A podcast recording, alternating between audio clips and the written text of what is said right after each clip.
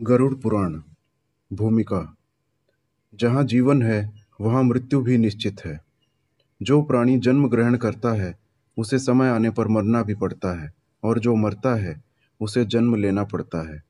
पुनर्जन्म का यह सिद्धांत सनातन धर्म की अपनी विशेषता है। जीवन की परिसमाप्ति मृत्यु से होती है। इस ध्रुव सत्य को सभी ने स्वीकार किया है, और यह प्रत्यक्ष भी दिखाई पड़ता है।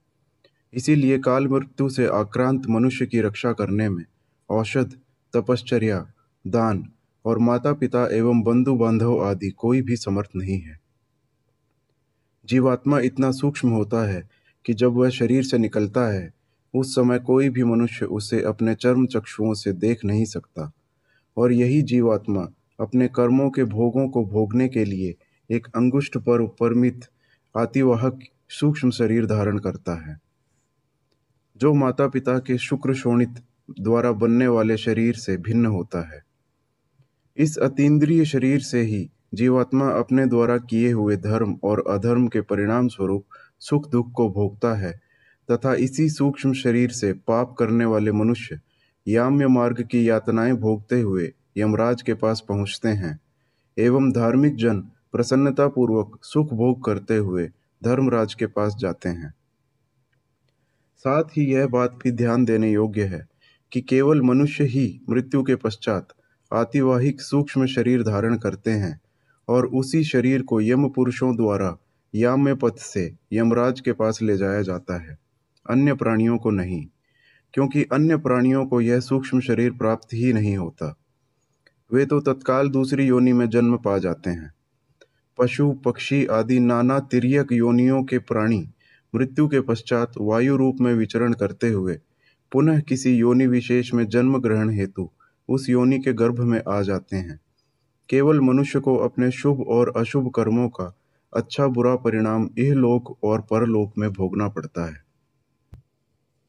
अपने कर्मों के फल स्वरूप मृत्यु के पश्चात जीवात्मा सूक्ष्म शरीर धारण करके स्वर्ग या नरक भोगता है और तत्पश्चात उसका पुनर्जन्म होता है। या उसे मोक्ष की प्राप्ति होती है। भारतीय मनीषा ने परलोक के इस दर्शन पर विशद विवेचना प्रस्तुत की है।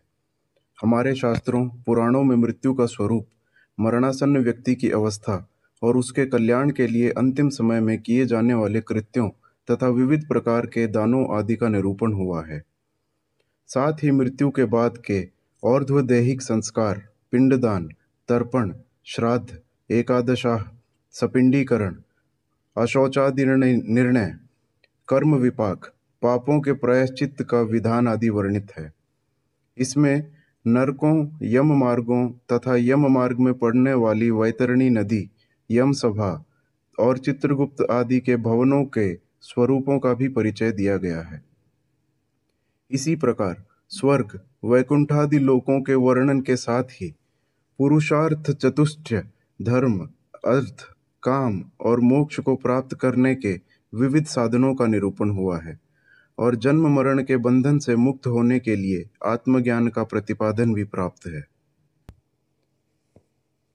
इन संपूर्ण विषयों का एक सुंदर शास्त्रोक्त संकलन प्रस्तुत ग्रंथ गरुड़ पुराण सारोद्धार में उपलब्ध है। यह सोलह अध्यायों में सुगुम्फित है। प्रायः श्राद्ध आदि पितृ कार्यों तथा अशोचावस्था में परंपरा से इसी को सुनाया जाता है, और सामान्य लोग प्राय इसे ही गरुड़ पुराण के रूप में जानते हैं। परंतु वास्तव में यह ग्रंथ मूल गरुड़ पुराण से भिन्न है। प्राचीन काल में राजस्थान के विद्वान पंडित नवनिधि शर्मा जी द्वारा किया गया एक महत्वपूर्ण संकलन है। इसमें श्री मदादि शंकराचार्य के विवेक चूड़ामणि भगवत गीता नीति शतक वैराग्य शतक एवं अन्य पुराणों के साथ गरुड़ पुराण के श्लोकों का भी संग्रह है। कुछ लोगों में यह भ्रांत धारणा बनी है कि इस गरुड़ पुराण सारुद्धार को घर में नहीं रखना चाहिए। केवल श्राद्ध आदि प्रेत कार्यों में ही इसकी कथा सुनते हैं। यह धारणा अत्यंत भ्रामक और अंधविश्वास युक्त है। कारण इस ग्रंथ की महिमा में ही यह बात लिखी है कि जो मनुष्य इस गरुड़ पुराण सारोद्धार को सुनता है चाहे जैसे भी इसका पाठ करता है, वह यमराज की भयंकर यातनाओं को तोड़कर, निष्पाप होकर स्वर्ग प्राप्त करता है। यह ग्रंथ बड़ा ही पवित्र और पुण्यदायक है, तथा सभी पापों को अविनाशक एवं सुनने वालों की समस्त कामनाओं का पूरक है। इसका सदैव श्रवण करना चाहिए। गरुड़ पुराण सारोद्धार का श्रवण रूपी यह और्ध्वदैहिक कृत्य पितरों को मुक्ति प्रदान करने वाला पुत्र विषयक अभिलाषा को पूर्ण करने वाला तथा इस लोक और परलोक में सुख प्रदान करने वाला है। जो इस पवित्र प्रेत कल्प को सुनता अथवा सुनाता है, वे दोनों ही पाप से मुक्त हो जाते हैं और कभी भी दुर्गति को प्राप्त नहीं होते। इसीलिए समस्त दुखों को विनाश करने तथा धर्म, अर्थ, काम और मोक्ष इस चतुर्विध पुरुषार्थ को प्राप्त करने वाले इस गरुड़ पुराण प्रेत कल्प को विशेष प्रयत्न करके अवश्य ही सुनना चाहिए।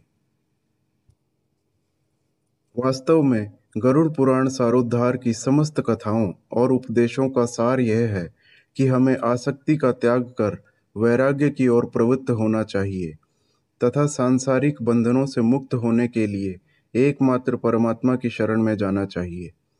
यह लक्ष्य प्राप्ति, कर्मयोग, ज्ञान अथवा भक्ति द्वारा किस प्रकार हो सकती है इसकी विशद व्याख्या इस ग्रंथ में हुई है।